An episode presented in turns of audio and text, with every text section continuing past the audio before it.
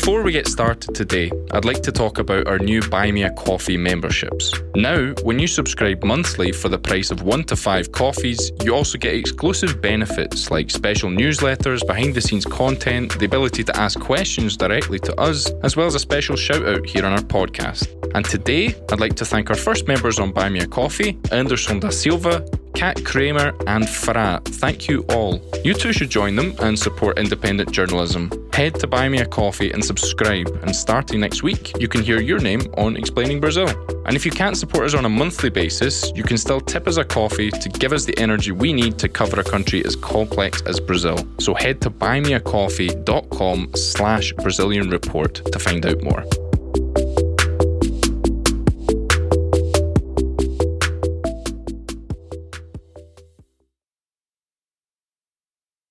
Naturally, the eyes of the world remain transfixed on the war in Ukraine. Russia's invasion has lasted for over two weeks now amid alleged ceasefires and subsequent breaches. And at the Brazilian report, while we're far from the fighting, we've been monitoring the war closely, identifying exactly how the ongoing conflict can and already has affected Brazil. The invasion of Ukraine has sent energy prices soaring with huge implications for the global economy and household budgets. The cost of wheat is at its highest level in 14 years, corn is at a nine year high. And we've also been paying attention to the Jair Bolsonaro government and where it stands on the crisis. Uh, just over a year ago, the right wing administration would have sided with the US in a heartbeat on any given issue, but that seems to have changed, with Brazil's diplomacy issuing a decidedly ambiguous response toward Vladimir Putin's invasion. We call on all parties to exercise maximum restraint and refrain from any action that may further increase tensions on the ground. In fact, depending on the angle you use to look at the situation, one could argue that Brazil is simultaneously on the side of the Russians, neutral in the conflict, and opposed. Exactly why that is, is the topic of today's episode. My name's Euan Marshall, editor of the Brazilian Report and standing in for editor in chief Gustavo Ribeiro, and this is Explaining Brazil.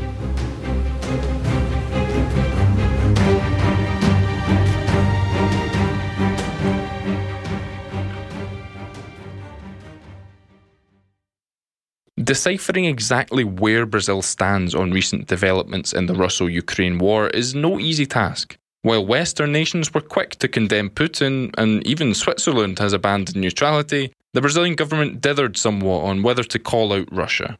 In the space of a few days, Brazil signed off on a UN resolution denouncing the invasion before President Bolsonaro declared the country would be neutral in the conflict, mentioning a crucial facet of the war for Brazilian interests fertilizers. André Spigariol, our beloved Brasilia correspondent, welcome back to the show. Hi, Euan. It's nice to be here. Andre, so what is all of this about Russian fertilizers? Is Bolsonaro worried about reduced imports to Brazil? Yeah, so this is a particularly delicate issue for Brazilian agriculture, which is one of the most important contributors to the country's GDP. So, potassium is a crucial fertilizer for Brazil's farmers, but it imports 96% of these products, and roughly 40% of them come from Russia and Belarus. In fact, two thirds of the potassium based fertilizers exported by Russia end up in Brazil. And there was some talk about Russia suspending its own fertilizer exports after a number of shipping companies interrupted their services to Russian ports. What's the latest situation there? Effectively, shipments from Russia to any part of the world are severely restricted by Western sanctions, as we don't have the means to transfer money to Russian exporters. Furthermore, finding an insurance company that takes the risk of being subject to sanctions and guaranteeing a shipment that goes through the Black Sea is not straightforward. Brazil's agriculture ministry confirmed that Russian company Acron shipped a load of fertilizer bound to Brazil on Friday. However, the government did not say how much cargo was being sent or exactly what the shipment contains. And obviously, there's there's an interesting backdrop to all of this for Brazil because you know just days before the invasion, Jair Bolsonaro visited Vladimir Putin in Moscow. I mean, do you think that this meeting has influenced where the Brazilian president stands on the conflict? Yeah, sure.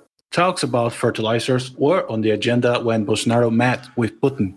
Brazil's idea was to lay the groundwork for Russian producers to not just sell their goods to the country, but also bring infrastructure investment.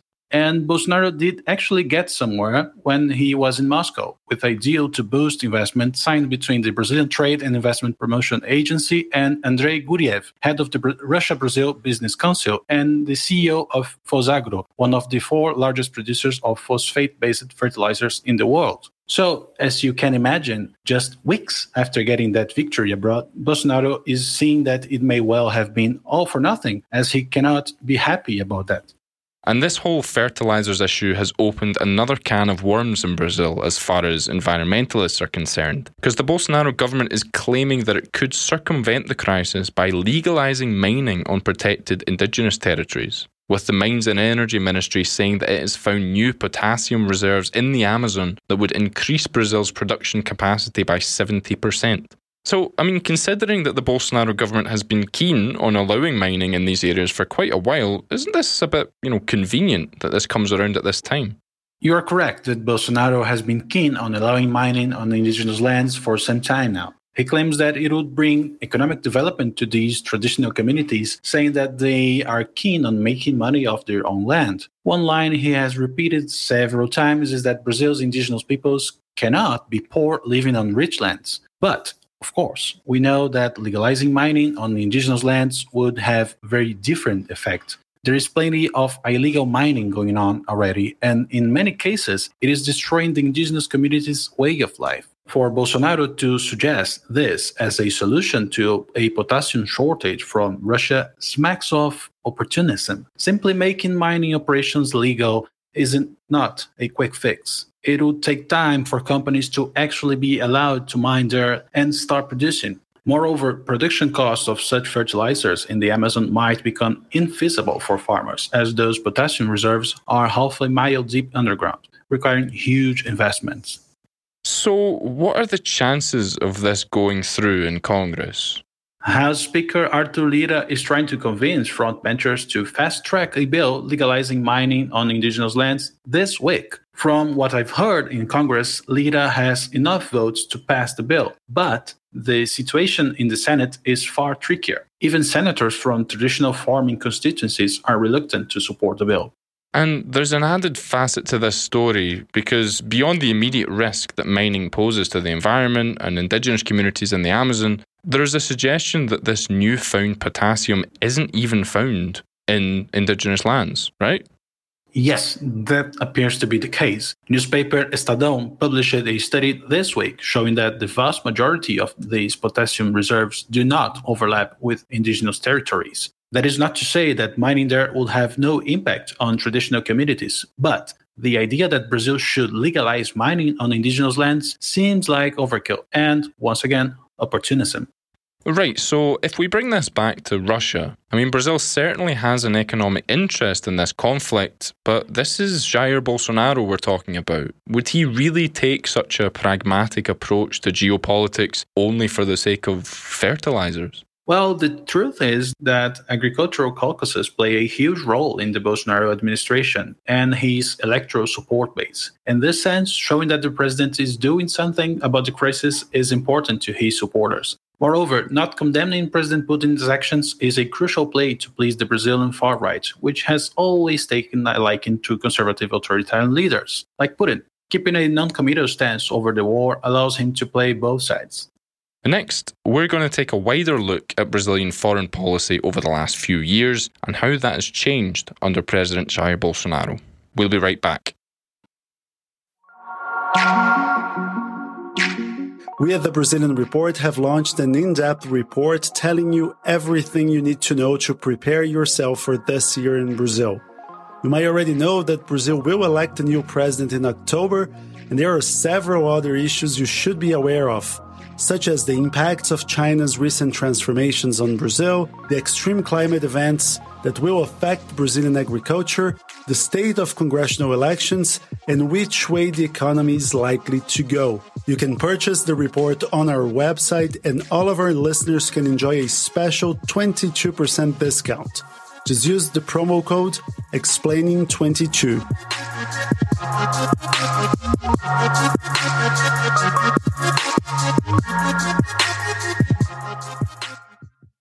We're back with André Spigariol, the Brazilian Report's Brasilia correspondent. Now, Andrea, let's circle back a bit to something that I mentioned at the top of the show.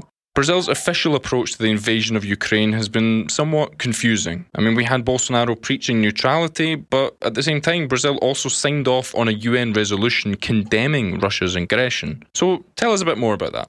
So, as you said, Brazil did sign off a UN Security Council resolution condemning the actions of Vladimir Putin. But there is more to the story than meets eye. Brazil's diplomats lobbied in the Council to modify the language used in the resolution, toning down the severity in some cases. Catering to Brazilian pressure, the United States swapped the verb to condemn with to deplore when referring to the Russian aggression. President Bolsonaro repeatedly refused to condemn his Russian ally. And they wanted to include something about the Minsk agreements, right? could you just explain like exactly what that agreement means and the point that Brazil's diplomats were trying to make there? So, the Minsk agreements refers to a series of agreements signed in 2014 with the aim of stopping the fighting in the Donbas region of Ukraine. As we remember, around this time, Russia had annexed Crimea and we saw the Euromaidan protest in Ukraine and opposing demonstrations from separatist groups in the Donbas. Brazil's diplomats pushed the narrative that both Russia and Ukraine had violated the Minsk agreements, a Moscow sponsored narrative. The draft called upon Russia to abide by the treaty's terms, but Brazil wanted to include all parties in this demand, and it was successful. So, Andrea, we've covered this plenty of times before on the Brazilian report, but Brazil's foreign policy has changed quite a bit since Jair Bolsonaro was elected at the end of 2018. Could you take us back to the start of the term and, you know, maybe explain exactly what that shift was? After winning the election, Bolsonaro appointed hardline conservative diplomat Ernesto Araújo to lead the Foreign Affairs Ministry. A fervent opponent of cultural Marxism and devoted to fighting globalism, Araújo once wrote on his blog that Donald Trump was the West's only hope. During his term, Araújo even tried to justify the January 6 alt right insurgents who tried to take over the capital. And what changed in concrete terms? I mean, we know that words are important in diplomacy, but you know, votes and actual measures are worth even more. Under Ernesto Araújo, Brazil sided with the US to reject a UN resolution condemning the American embargo on Cuba and reverted its historical defense of pro Palestine resolutions at the General Assembly in favor of a pro Israel stance and Brazil was often joined by authoritarian conservative regimes in voting against gendered terminology in resolutions. And Ernesto Araújo, he's no longer a member of the government. Now, remind us what happened there. He was fired after heavy pressure from Congress. Lawmakers told President Bolsonaro that Araújo's highly ideological policies and histrionic speeches led Brazil to political isolation, economic losses, and vaccine scarcity, so the president got rid of him and appointed a low key diplomat, Carlos França, to recover Brazil's international credibility, while enjoying very good relations with frontbenchers in Congress and turning down Brazil's more controversial diplomatic stances. He is still Jair Bolsonaro's employee. The problem here is that Brazil is isolated from the rest of the world because of its president. And Andrea, you've actually taken apart the data to try to kind of empirically measure how Brazil's foreign policy has changed in practical terms since Jair Bolsonaro took over. So explain to us what that entailed. As you said, actions mean more than words. So I look at the way Brazil has voted at the UN General Assembly resolutions seeking to monitor how much affinity Brazil has with certain countries and how this has changed over time. And what did you find? Well, what's impossible to ignore is how Brazil has distanced itself from China. This is crucial because China is Brazil's biggest trading partner by a huge distance. The way the analysis works is for each vote Brazil sided with China, I allocated a score of 1. Every time they were in disagreement, I allocated 0. Then I worked out an average affinity score over time. Up until 2017, Brazil had an affinity score of China of around 0.88, so very high. Under Bolsonaro, this has dropped to 0.78, a loss of almost 15%. And what about Russia? One interesting point is to note that even though Brazil caused surprise by pro Putin lobbying now, the country was actually far closer to Russia in the past. During the Workers' Party administrations, Brazil paid much more attention to Moscow's concerns. Dilma Rousseff's government led Latin American nations to abstain from a UN resolution condemning Russia over its invasion of Crimea in 2014. So that's interesting because under Bolsonaro, we've seen Brazil turn its back on Mercosur, uh, the BRICS, and you know South-South diplomacy. Was that also reflected in the numbers? Yeah, definitely. Besides China and Russia, Brazil is also siding far less with its South American neighbors. And by the looks of things, that allegiance is majorly going th- toward the US and Israel. And I mean, do we expect that trend to continue? Because, I mean, Bolsonaro was all about the US and Israel when Donald Trump was in the White House, but he doesn't have nearly the same access or sympathy from Joe Biden. Under the Biden administration, Brazil US affinity actually grew a little bit in 2021. We've moved from a 0.36 score in 2020 to 0.41 in 2021. But on a presidential level, things are far more complicated, as President Biden does not intend to meet Bolsonaro in person in the near future. So, yeah, there's definitely a different relationship there than the Bolsonaro Trump days. Andrea, thanks a lot. It's always a pleasure having you on. Thanks for having me. It was a pleasure.